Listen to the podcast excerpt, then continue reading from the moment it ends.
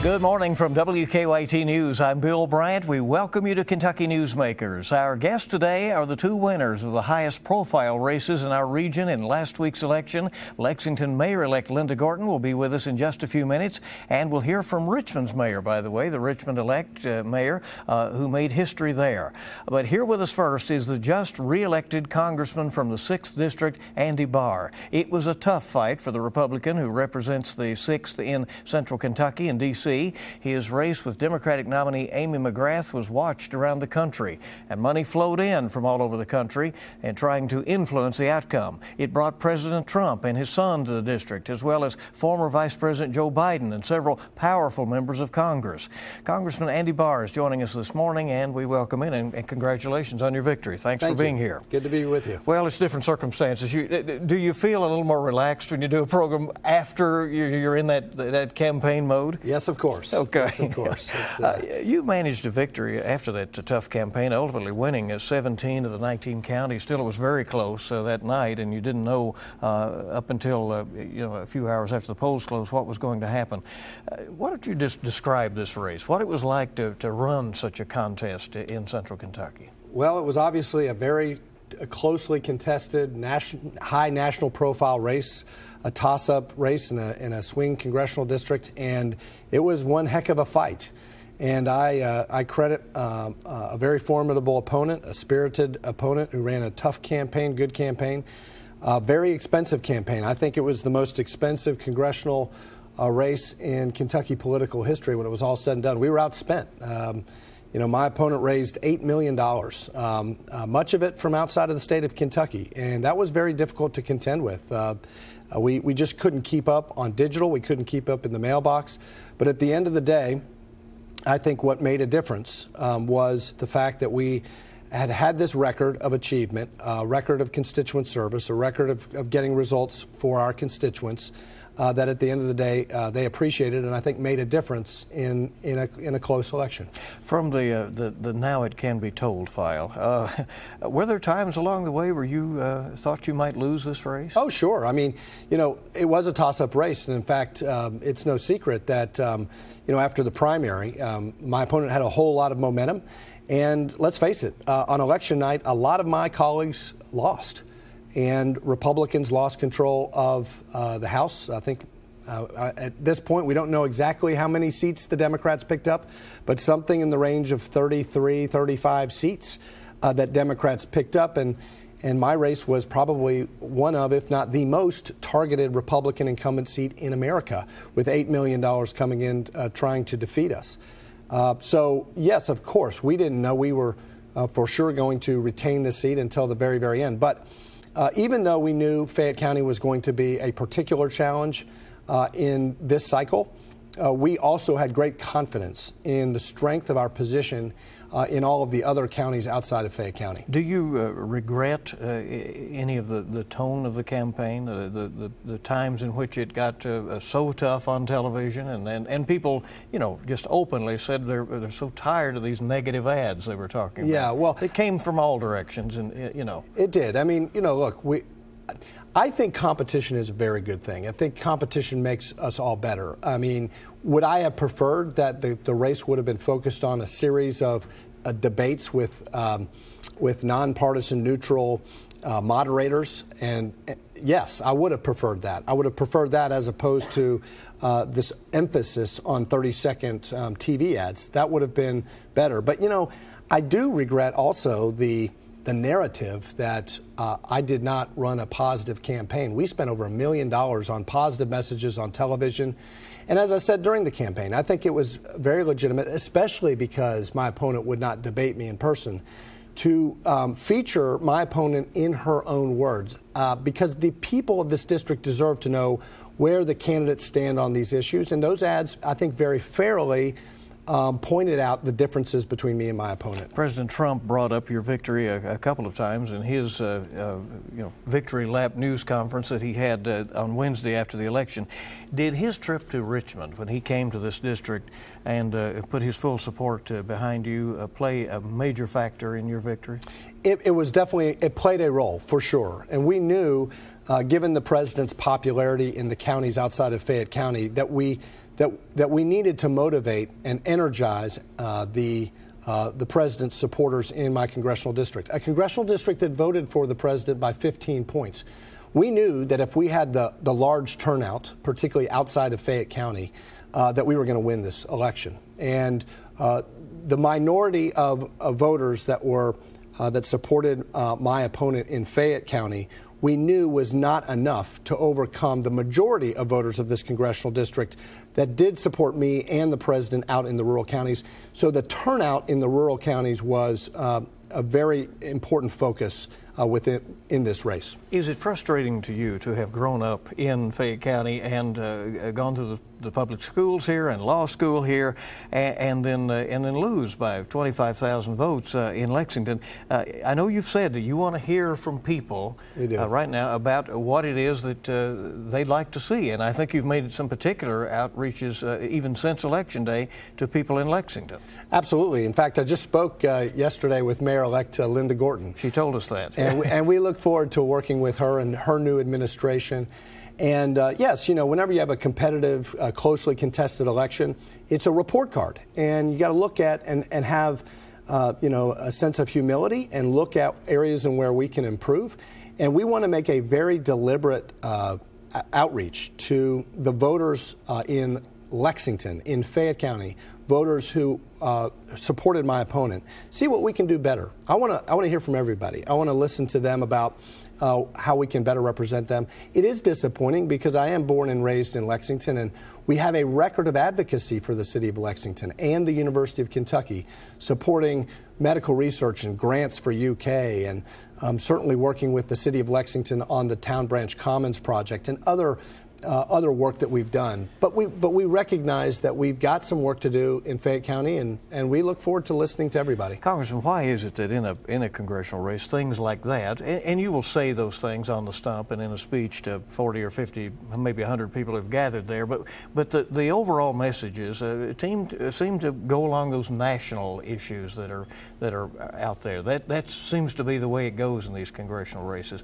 Do you wish there was more emphasis on uh, what uh, the needs are and what may be being done locally in these races? I do. I, it, it, was extremely frustrating to me that we didn't have an opportunity to have some of these debates. What I did do, I spent about $100,000 on, on advertisements uh, focusing on our accomplishments and results in newspapers and publications around the district.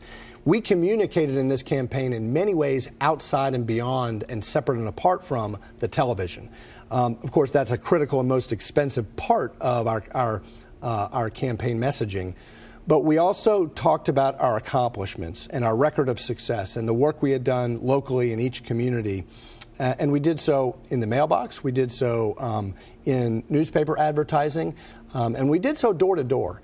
And there was, um, it was also frustrating to hear in the, in the final days of the campaign um, my opponent's campaign being described as the grassroots clipboard campaign and our campaign being bringing in all of these high profile figures. The reality was, by the end of the campaign, we had knocked on over 300,000 doors in central Kentucky over the past several months, and we had left literature that was very positive, substantive, and focused on our record of accomplishments uh, for this district and for um, for the people here.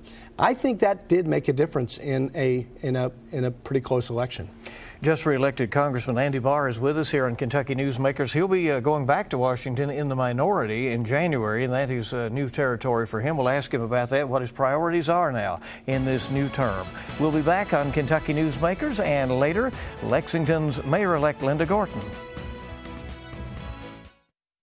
Welcome back to WKYT's Kentucky Newsmakers. We are visiting with 6th District Congressman Andy Barr, who has just been reelected to another two year term. Uh, you'll be returning to Washington, though, when the new Congress sits in January in the minority. You have never been there before in, in your tenure.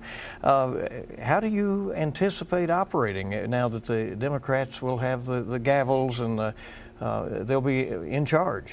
Well, I've got a lot to learn, and I want to talk to some of my colleagues who have served in the minority and what the differences will be. Obviously, I will lose my gavel as a chairman of a subcommittee. I will uh, hopefully retain a position as a ranking member, meaning that I'll be the top Republican on that subcommittee, um, uh, and still have influence, obviously, in that regard. Um, but, you know, um, this is a divided country. Uh, my what I love about my congressional district is it does have the diversity, uh, the ideological diversity of the whole country with the urban liberal core, kind of moderates in the suburbs, and very conservative rural voters. I have a, uh, an advantage over a lot of my colleagues in that I do represent uh, a diverse district, whereas uh, there's so much polarization in the Congress because Republicans represent deeply red districts or, or Democrats represent deeply blue districts. I have a chance now in the minority to work across the aisle, bring people together, and, and unite the country. I think there's opportunity in divided government. Um, maybe opportunities that don't exist when there's a unified Republican or a unified Democrat government. I think we can do some important things on immigration, fixing guest workers, the guest worker programs, DACA, and border security. Uh, at the same time, I think we uh, we have a chance in a bipartisan way to do a major investment in infrastructure, a transportation, surface transportation bill in the coming Congress. Um, and we need to continue to fight the opioid epidemic, which is obviously not a partisan issue. It's a public health emergency and we all need to come together uh, in every district, and whether we're Republican or Democrat, and, and, continue to fight that, that problem. So you see some opportunities uh, for compromise and maybe some progress uh, in this uh, situation? I do. I mean, Democrats, for example, and, and my colleagues uh, have been talking about uh, more infrastructure for quite some time. this president is a builder and he wants to uh, go into 2020 with a big accomplishment on rebuilding the country. The American Society of Civil Engineers um, says that our infrastructure system in America uh, is has a, a, a, grade of a D plus. So we've got a lot of work to do to rebuild our crumbling infrastructure. Again, immigration. There's a chance for reform if people are willing to compromise. We do need border security, as I as I uh, stressed during the campaign very vigorously. Democrats want to fix for DACA. We want to fix for DACA as well. And I want to see, especially for uh, the equine industry and the agriculture sector here in central Kentucky, I want to fix to the guest worker uh, problem that we have. I think there's an opportunity for, if, if, people come together in good faith and not just fight the president, come together with this administration and get that done. You are going back uh, to work uh, this Tuesday. You'll continue to be in the majority at that time, but America is kind of moving into, uh, you know, the transitional period and into the holiday period and so forth. Is there much that the Republicans uh, plan to try to get done while still in the majority a few more weeks? Well, we have a lot of work to do. Uh, this is going to be a busy stretch before the holidays because. I mean, there was some mention of a, a you know, making tax cuts permanent. Is it realistic that you, you could get something like that done? Well, without reconciliation, you need 60 votes in the Senate mm. uh, to do that without the reconciliation process. We've already passed a bill out of the House that would make the tax cuts permanent. The, the question is, the, can the Senate get there? I'm not sure. But I do think there's an opportunity for a tax bill, a technical corrections bill, that would clean up uh, and improve uh, some of the provisions in the in the tax cuts. Um, there's an outside chance of some agreement on immigration, perhaps. Um, but I do think we've got some uh, immediate issues we've got to take care of. The National Flood Insurance Program is expiring at the end of this month. We've got to get that done because of the, the flooding and the hurricane damage down in the southeast. Uh, we, we have to um, reauthorize the uh, Violence Against Women Act. That is coming up for expiration. We need to make sure that that does not lapse. Um, we have a farm bill. Uh, the House has passed a version, the Senate has passed a version. Uh, I'm very interested in getting Senator McConnell's provision on industrial hemp included in that uh, far- farm bill. Um, so, and then we have appropriations. We, we have year end appropriations that we have to get done for fiscal year 2019 quickly for people who come to visit you in Washington, you'll be moving your offices, and that's because uh, your seniority uh, increases, right? Yeah. While I while I move to the minority, um, and in, in that regard, um, my influence maybe is diminished a little bit. My overall influence will grow because I'm moving up uh, in terms of total seniority within the Congress. There's so much turnover. Uh, not just because of this change from the uh, majority to the minority, but because there's so many new members coming in uh, I'm moving up uh, and, and I'm going to be able to carry a, a, greater amount of influence. Thank you for coming, Congressman. Great Appreciate to be with you. Coming next, the Mayor elect of Lexington, Linda Gorton, joining us on Kentucky Newsmakers. We welcome you back to Kentucky Newsmakers. And joining us now is the mayor elect of Lexington, Linda Gorton. Gorton's victory Tuesday was convincing and sprawled across the city. Now she's getting ready to set up her administration at City Hall, and in fact is just about to announce her transition team. Linda Gorton, congratulations. We appreciate you. Thank Madam you so Mayor much. elect. Thank I, you very say. much. Uh, you've expressed that uh, even you were surprised by the, the, the breadth and the margin of, of your victory. Uh, How do you think it all happened? Well, I did think it would be much closer, but I, I believe that the people voted for experience, broad experience, and they voted for nonpartisanship. They were very supportive of that, which is how our government is set up. And so it was a, it was a statement about some things like that, and a very strong statement.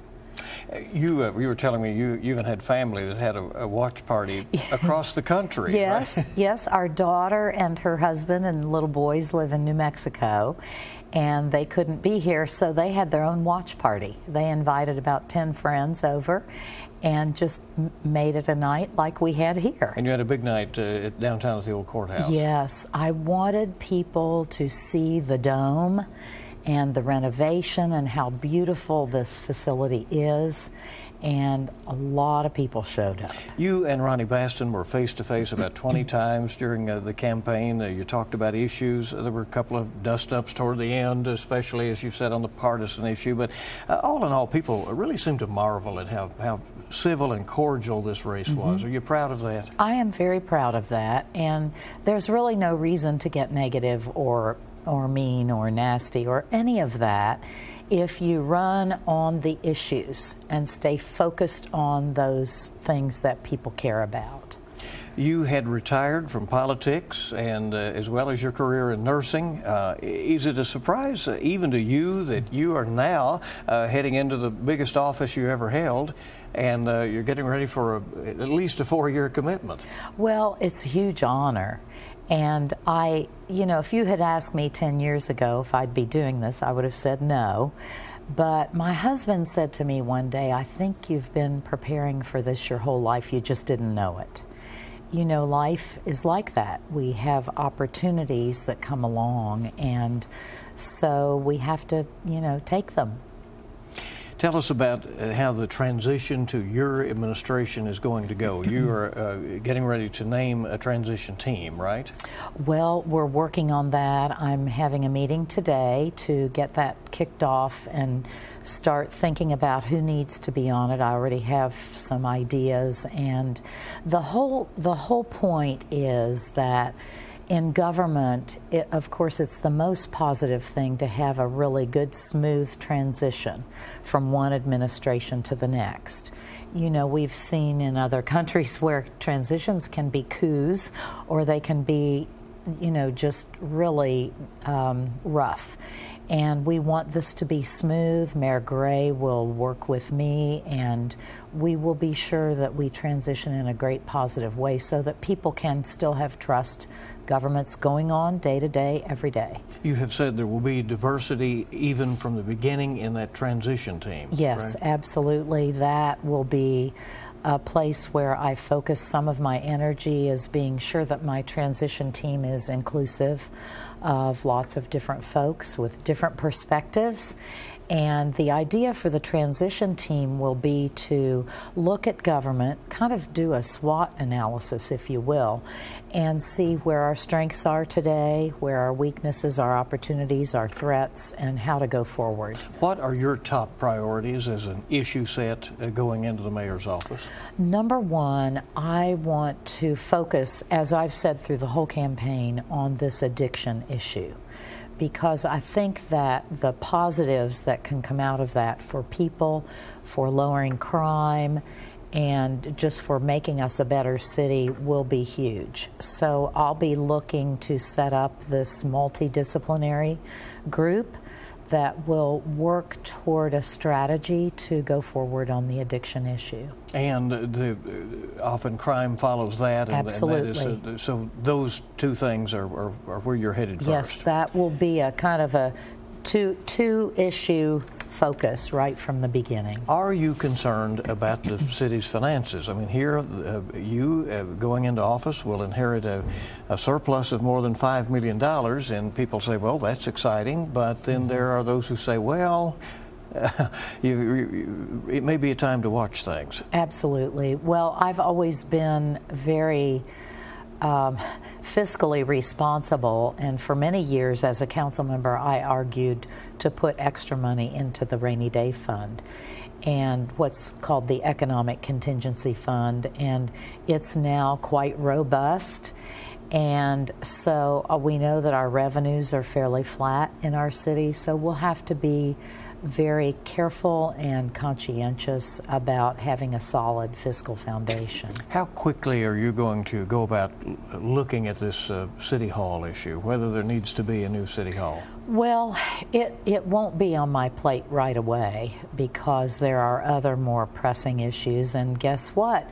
One week after the council meets for the first time, the mayor will give the State of the City address. And, you know, we need to get through a few of those things, and that will be right in the budget the budget uh, work for the new budget. Mayor Gray will start that, and I will complete that. So I don't see it as the top priority right away. There are lots of uh, key appointments uh, to be made by a mayor. Uh, those can certainly be reappointments, or they can be that you decide to make changes. Mm-hmm. how do you think you will go about assessing that in the in the key invisible positions that people uh, mm-hmm. may see? The mayor does have a lot of appointments, and I will be looking at everyone in those appointments and what I f- feel will be best for our community. And we'll be taking applications, so there will be uh, job availability. And it, you know, I think I will just look at it with an objective eye and and see see what we need and how we need to go forward with that. How will we measure success in a Gorton administration?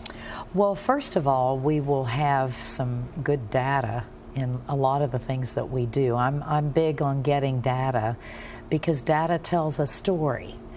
And for example, in this opioid addiction crime issue, we will be able to know right along the way how crime is doing, if it's going down. We'll be understanding if we're getting more people into addiction treatment, those kinds of things. But we'll also be out in the community talking with people, getting their ideas in the neighborhoods, and how are they thinking and feeling about the successes that we're having. So we'll be, I mean, that will be a day to day thing. Every mayor has a style and a way of uh, communicating with the public. Uh, mm-hmm. how, how do you anticipate doing that? Well, my, as you know, my entire approach is collaborative. I'll be out in the com- community in neighborhoods, talking with business leaders, meeting with folks at UK, at Transy, at, you know, a lot of, there's a lot of outreach I'll be doing as the mayor of this city and outreach in the region to talk with other mayors and judge executives and you know it's it's really one of the most exciting parts for me being an extrovert. I like that kind of thing and i'll be able to learn a lot through that sort of thing. What else do you want uh, people in Lexington and uh, neighbors who, who love Lexington mm-hmm. uh, to know about what's ahead? I heard how much people love Lexington through the whole campaign, and I want people to know I'll be focused on the issues, I'll be focused on my vision, which was very public during the campaign, and we're, we're going to move right into that. And I'll be looking to get input from the community, from neighbors, from businesses, from all kinds of entities. And that's how we'll move forward. We'll have an open government. And I hope people will want to come talk with me. Have you decided about keeping uh, the mayor's office on the ground floor or maybe going back upstairs? Uh, I haven't 100% decided, but I'm a person who gets distracted by any little bit of action. and so movement, noise, those kinds of things are distracting to me. So I, I may not be able to be on the first floor. Is the city ready for winter? That's a question. Yes, Yes, okay. snow. I mean, you know, that's right on our plate. I think we're due for snow flurries maybe next Could week. Could happen, right? Mm-hmm. Yeah, yeah. So, we'll be ready. All right. Thank you so much. Thank you, and Bill. We appreciate it, and uh, congratulations. We'll Thank you follow very along. much. Another winner in Tuesday's election was Richmond's mayor-elect Robert Blythe. He will be the first African American mayor to lead Kentucky's seventh largest city. Our Caitlin Sentner visited with Blythe, who has filled a lot of roles in the community before taking on Richmond's top job. Come January 1, the city of Richmond will have a new mayor, a man who wears many hats. Reverend Robert Blythe will be the city's first African American mayor. As he calls it, he got the crazies. Blythe has been a school teacher, a salesman, a commissioner, a professor, and a preacher. As he heads into his 38th year pastoring First Baptist Church, he'll also have a desk down the street at City Hall. He plans to work on a number of improvement projects around the city, including Water Street, continuing downtown revitalization, and having a center that is functional for citizens of all ages. Through his new title, he wants to inspire the youth. I did not run for that reason. My color is an incidental. I, I, ran because I felt I had something to offer the city of Richmond. I want, by being successful, to honor the elders who came before me, who probably in their hearts and minds could never even conceive of such. I want to honor the ancestors, particularly my mother. And then I wanted to say to the teens and the children, the young people of our community, this door is open to you. Blythe says he encourages folks to call his office with both questions and concerns. He promises, as mayor, those questions will be heard. For now, in Richmond, Caitlin Sentner, WKYT. And that's this edition of Kentucky Newsmakers. We thank you for joining us. We'll see you bright and early this week on WKYT this morning, and we hope you make it a good week ahead.